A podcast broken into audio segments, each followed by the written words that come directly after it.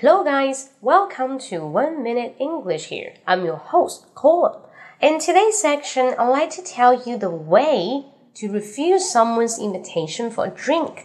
今天我们来看一下如何来拒绝别人让你 grab some beer, grab a drink，让你去喝酒，你如何去拒绝呢？我们来看一下。好，首先呢，第一个词就是我们 grab a drink，这个 grab G R A B 非常地道，grab a beer，grab a drink，我们用来表示什么？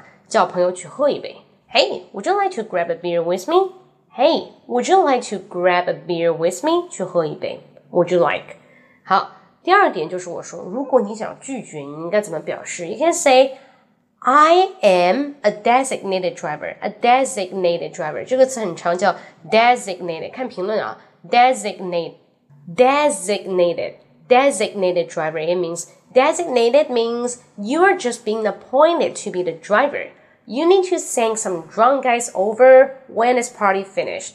当这个派对结束以后，你就要把每个醉汉送回家。So you're designated 被委派的、被指命的什么 driver. So you just say, I'm a designated driver. This sentence can cover a lot of kind of the trouble because you don't want to have a drink，对不对？它 Alright，我先把今天的文字呢写在评论里面，大家可以看到。So the two words, the first one is a grab a drink or grab a beer. So the second one is designated driver。以后呢，你不想喝酒就可以这么表达。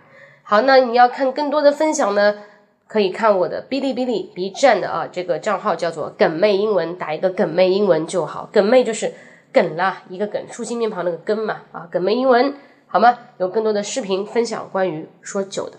Okay, so see you next time. Bye bye.